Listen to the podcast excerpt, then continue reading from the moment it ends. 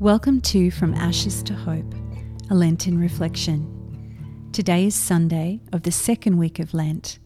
Today's scripture comes from the Gospel of Matthew. Suddenly a bright cloud overshadowed them, and from the cloud a voice said, "This is my Son, the Beloved. With him I am well pleased. Listen to him." When the disciples heard this, they fell to the ground and were overcome by fear. But Jesus came and touched them, saying, "Get up and do not be afraid."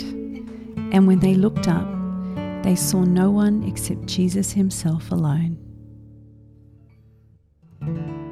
This event appears to have little to do with us. Alongside the walking on the water and many of the other miracle stories, the Transfiguration can be related to as an event that is interesting to know, but not relevant to our daily experience.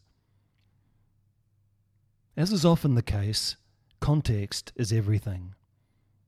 We forget that the words immediately preceding the account of the Transfiguration are, "Truly I tell you, there are some standing here who will not taste death before they see the Son of Man coming in his kingdom."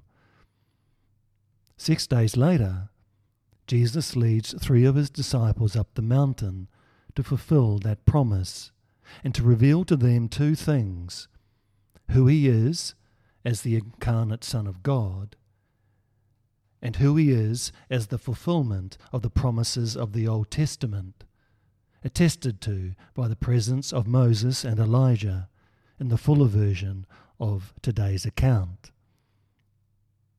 This is an account of promise and fulfillment. Not only is Jesus fulfilling the promise he just made in Matthew sixteen twenty-seven, but he is the fulfillment of the promises made throughout all of salvation history. However, the fulfillment of promises is not just in the past. Catholics have a curious relationship with time. Premised on the realization that time is meaningless to God, who experiences everything in the eternal now, we are regularly pulled into the experience of past, present, and future, all happening simultaneously. For example, Jesus is the one who was promised to come, who did come, and who is yet to come. God's promises were for future fulfillment, have been fulfilled, and have yet to be fulfilled. The coming of God's kingdom was promised. It has arrived, and it has yet to arrive. And you and I were destined to be reborn in Christ, have been reborn in Christ, and are in the process of being reborn in Christ, and so on. There are those standing here who will not taste death until they see the coming of God in, in Jesus Christ. The question is, are we willing to see? What's more, if we start to see, will we be like the shaken James and John, so overcome by the experience of what God is inviting us into that we are rendered effectively mute? Will we be like Peter, seeking to control what we do not understand by domesticating the faith and reducing it to erecting a few tents? We are being invited into a life-altering transformation and the power of the one who continues to touch us today. Today's text has everything to do with us. Be silent and listen to him.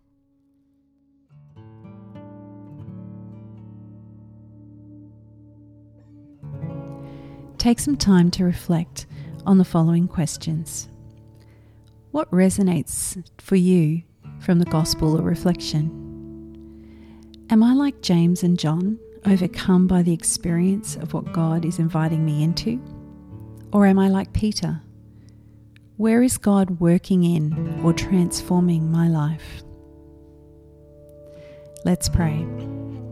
God of all hope, be with me as I pray that your presence fills me with awe and wonder, and your word gives me an unshakable faith.